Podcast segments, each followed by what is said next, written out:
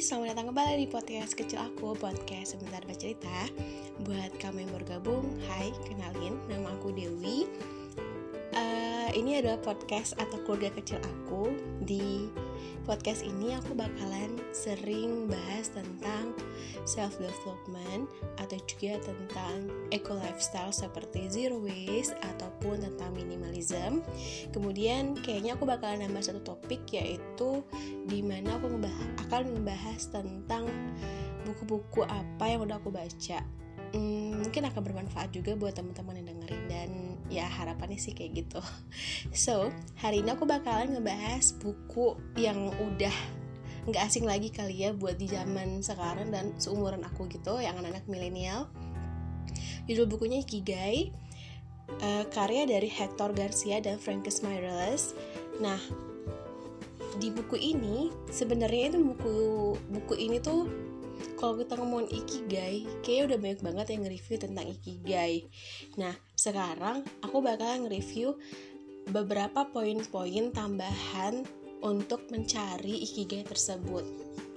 Kayak kalau teman-teman ngomongin tentang ikigai, kayak gimana caranya saya menemukan ikigai saya, terus ikigai saya apa, itu tuh udah banyak banget yang bahas di channel-channel yang lain. Jadi di channel ini aku bakalan nggak bakalan ngebahas tentang um, ikigai itu gimana cara carinya kemudian apa ikigai kamu. Itu setiap orang punya ikigai yang berbeda-beda atau ikigai itu anyway ikigai itu adalah sebuah tujuan hidup. Kayak kalau katanya ada kalau katanya CEO Sunday Telegraph itu katanya itu kayak gini bagus banget sih. Di dalam review bukunya ini dia bilang kayak gini Uh, dalam bahasa Jepang, ikigai berarti tujuan hidup atau hal yang membuat Anda bangun dari tempat tidur di pagi hari. Jadi ikigai itu adalah tujuan hidup kamu uh, untuk hidup hari ini mau ngapain kayak gitu. Nah sekarang aku bakalan nambahin beberapa poin-poin terhadap ikigai tersebut yang udah dijabarin panjang lebar oleh penulisnya di buku Ikigai ini. Anyway, kalian bisa beli buku ini di Gramedia. Aku belinya di Gramedia sih, ha. Tapi ini gak ada sponsor Gramedia ya. Oke, okay. 10 aturan Ikigai. Yang pertama, uh, seseorang itu harus yang namanya tetap aktif atau tidak ada yang namanya istilahnya pensiun. Kenapa? Karena ketika seseorang aktif, dia akan terus berpikir, terus bergerak sehingga dia akan terus merasa hidup. Kayak aku pernah dengar cerita tentang ayahnya Mas Deddy Kobuzer. Tau kan dia itu siapa? Nah beliau tuh pernah cerita kayak gini. Aku pernah nonton vlognya deh kalau nggak salah.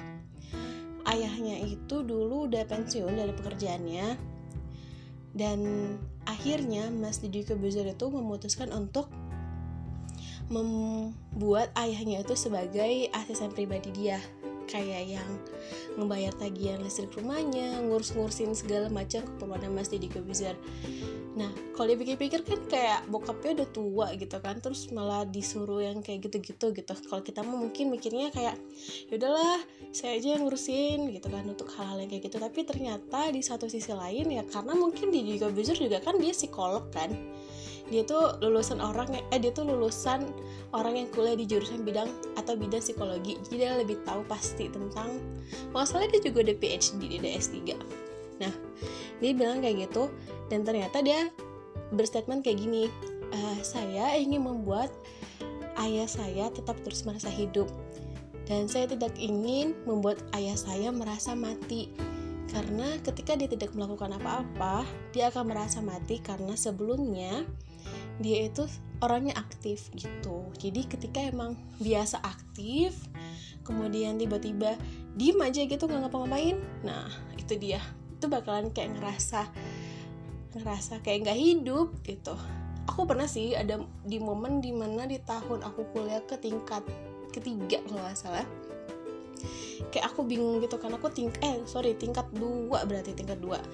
Jadi tingkat satu tuh aku aktif banget di BEM gitulah BEM PPM kemudian di tingkat 2 kayak aku ditawarin di BEM aku juga diminta sama si BPM di, sama ketua-ketuanya gitu kan.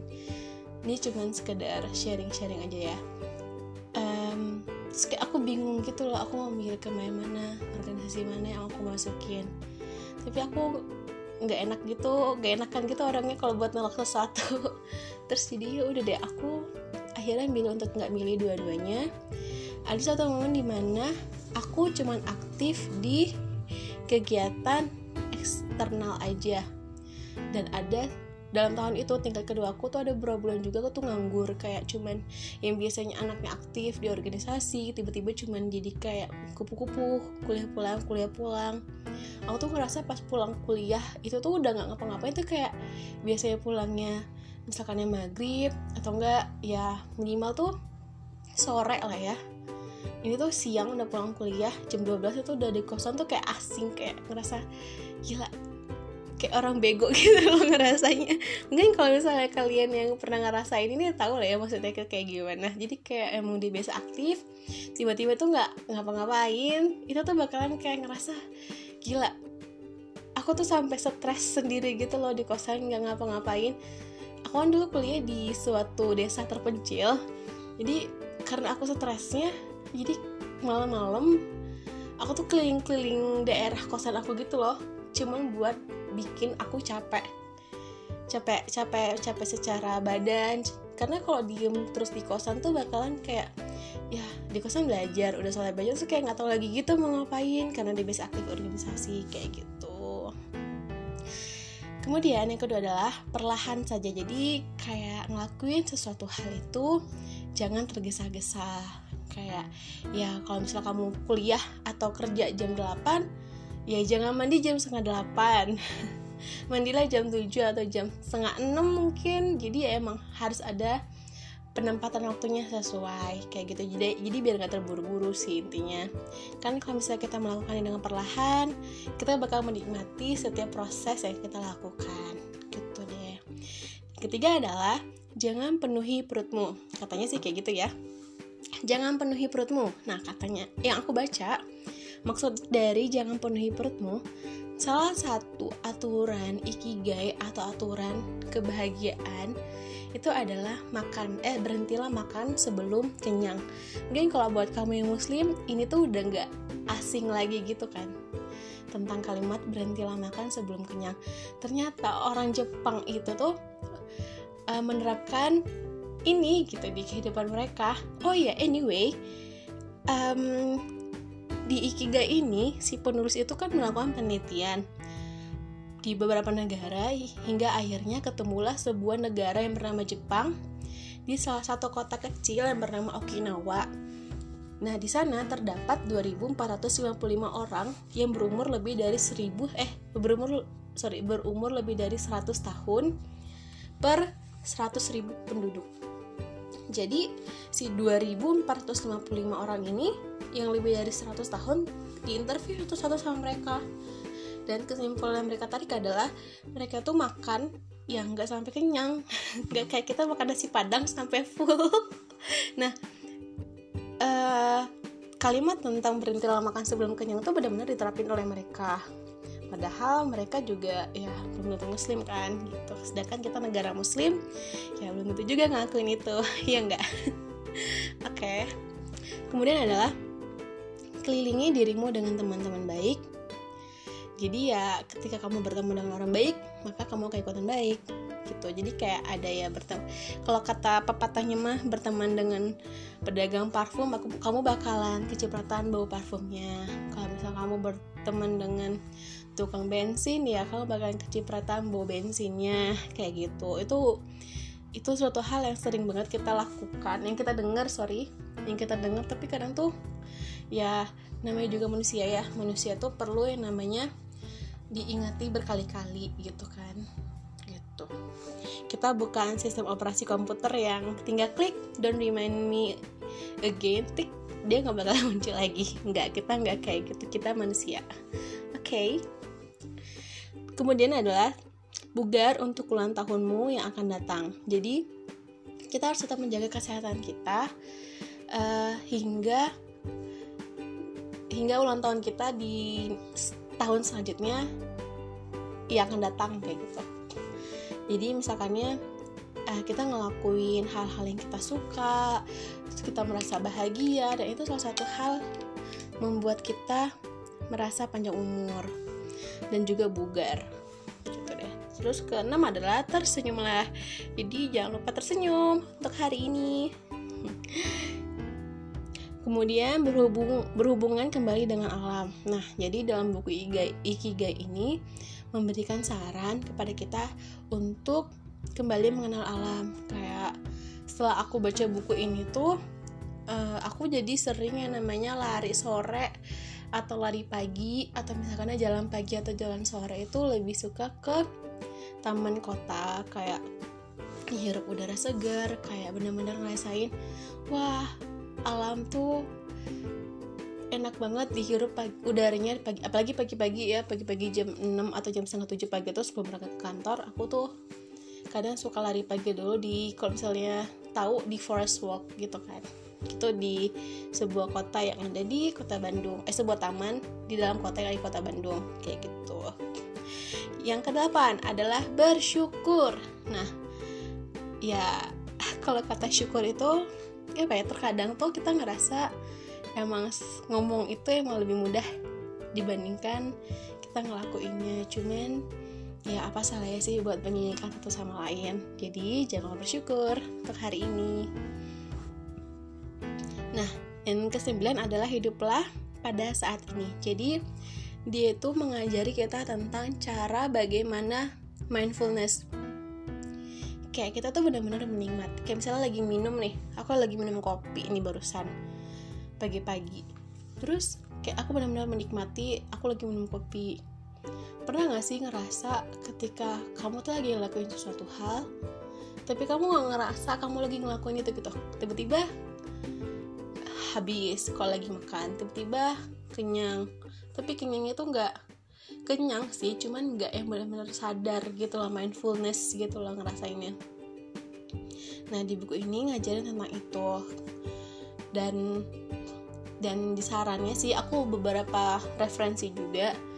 Ketika kamu mau merasakan mindfulness kayak yang kamu tuh harus ngelakuin suatu hal itu dengan fokus. Kayak ketika kamu lagi makan atau ketika kamu lagi minum coba jangan menyambilkan pekerjaan itu kayak lagi makan tapi sambil nonton YouTube lagi makan tapi sambil ngobrol. Dan itu tuh yang membuat kita tidak sadar 100% terhadap apa yang kita lakukan.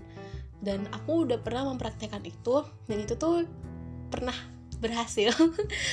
Dan itu tuh berhasil sih berhasil jadi kayak bener-bener ngerasain kayak aku sekarang lagi membiasakan yang namanya makan tanpa ada gangguan. Kayak makan ya udah makan bener-bener sadar ngerasain lagi makan.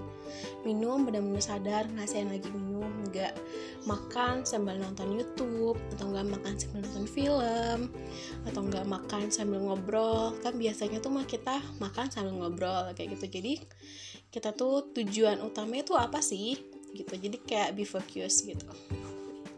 Nah um, kemudian adalah rahasia-rahasia dalam buku ini.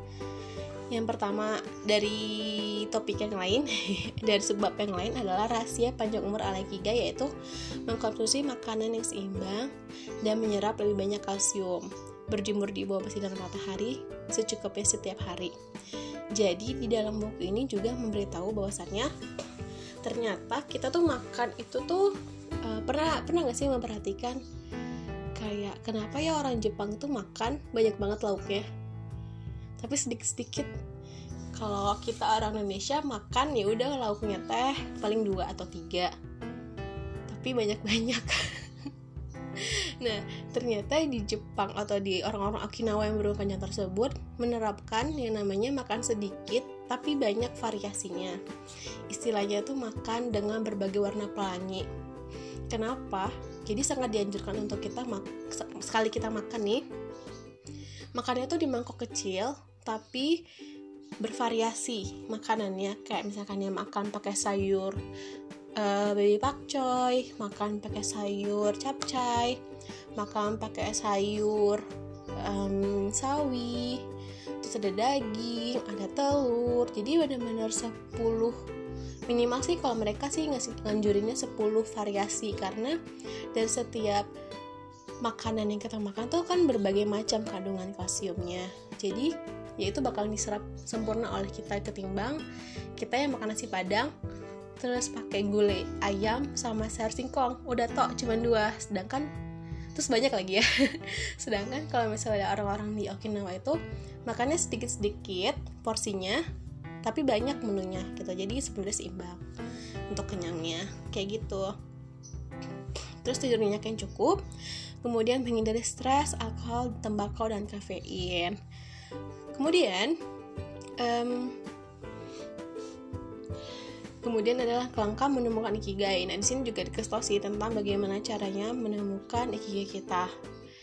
Kayaknya bakalan panjang banget kalau aku ngomongin tentang gimana cara menemukan ikigai kalian karena setiap orang mempunyai ikigai yang masing-masing. Cuman yang perlu aku kasih tahu adalah yang perlu aku sampaikan adalah ikigai itu kan adalah tujuan hidup tadi seperti yang sudah aku bilang sebelumnya. Kayak tujuan hidup kenapa kamu harus bangun pagi hari ini? kayak kenapa saya harus hidup hari ini tuh ya itu adalah ikigai kalian dan ada salah satu cerita yang menarik yang sampai sekarang. Aku udah lama banget baca buku ini di tahun eh dari bulan ini bulan Oktober. Aku baca buku ini dari bulan Juni apa bulan Mei gitu aku lupa deh. Nah di situ tuh dibilang salah satu ceritanya ada seorang nenek-nenek di kota Okinawa tersebut dan dia berumur lebih dari 100 tahun dan masih tetap fit, sehat, segar dan bahkan masih tetap terus melakukan pekerjaan rumahnya sendiri. Dan ternyata setelah diinterview nenek-nenek itu bilang kalau ternyata dia tuh punya seorang cucu. Pas ditanya apa yang membuat nenek tuh bisa tetap bertahan seperti ini? Yang membuat saya bertahan seperti ini adalah cucu saya kalau nggak saya yang mengurus dia siapa lagi yang akan mengurusnya? Karena cucunya tuh tinggal kayak ibu bapak dari cucunya tuh udah meninggal gitu aja cuma tinggal neneknya doang yang menjaga atau merawat dia. Jadi tujuan atau ikigai si nenek itu adalah merawat cucunya. Kayak gitu. Dan dan banyak banget sampel atau contoh-contoh cerita yang disajikan di buku ini bagaimana caranya seseorang bisa menemukan ikigainya itu intinya sih kayak hal apa yang membuat kamu lupa sama waktu? Coba deh pikir-pikir kayak aku tuh kok aku pribadi ya aku tuh kadang suka lupa sama waktu kalau misalkannya aku lagi belajar berarti ya ikigai kamu tuh kamu suka belajar kayak gitu. Kayak intinya ikigai itu hal apa-apa saja yang membuat kamu tuh lupa sama waktu. Eh kayak misalnya tiba-tiba kayak kamu baru mulai suatu pekerjaan jam 8 tiba-tiba kamu gak sadar. Udah jam 12 siang gitu. Jadi 4 jam berlalu begitu saja tanpa kamu sadari. Nah itu salah satu ikigai kamu. Kayak begitu deh teman-teman. Oh ya terus di buku ini juga di uh, kemukakan bahwasannya salah satu hal yang membuat kita merasa hidup adalah e, berkumpul dengan orang-orang yang positif dan juga merasa kita ada gitu. Jadi kayak kayak hiduplah di lingkungan orang-orang yang merasa kamu tuh ada. E, pernah gak sih ngedenger kayak atau nggak pernah ngerasain berteman dengan orang-orang yang aku pernah sih di kayak kuliah terus aku punya teman misalnya namanya A. Dan dia tuh dianggap ada atau nggak ada tuh ya udah sama aja nggak ada rasanya. Nah sebaiknya tuh jangan kayak gitu gitu. Sebaiknya ya orang tuh ngerasain harus ada kamu di sana. Kalau dulu aku punya teman senior dia bilang kayak gini kalau aku tuh nggak apa-apa dibully sampai kayak gimana pun gue bakalan terima. Tapi bullyingnya tuh ya nggak bully bener-bener bully parah gitu sih. Bullyingnya tuh ya bercanda-bercanda jadi kayak dia nanggepin bercandanya. Ya terus dia bilang ya itu adalah salah satu cara saya untuk merasa bahwasanya bahwasanya saya tuh merasa ada di sini di antara mereka. Kayak gitu. Cuman ya mungkin teman-teman bisa mencari cara lain bagaimana cara teman-teman untuk terus dianggap ada oleh lingkungan teman-teman misalkannya kalau di buku ini tuh misalnya kayak seorang nenek-nenek atau kakek-kakek tetap diajak kayak bergotong royong. Karena ketika dia atau mereka bergotong royong itu kan untuk daerah lingkungan rumahnya dia ikut bersih bersih dan dia tuh tetap dianggap ada dia tuh tetap dianggap berfungsi sih sebenarnya. Kayak gitu ketika orang berfungsi ya dia bakal terus hidup dia akan terus berpikir seperti poin pertama yang aku sampaikan tadi kayak gitu deh teman-teman um, kayaknya sih segini aja udah 20 menit semoga aku sampaikan hari ini itu bermanfaat buat kalian dan juga bermanfaat untuk aku sendiri kalau aku lagi ngedengerin ini. Terima kasih dan jangan lupa tersenyum hari ini. Bye.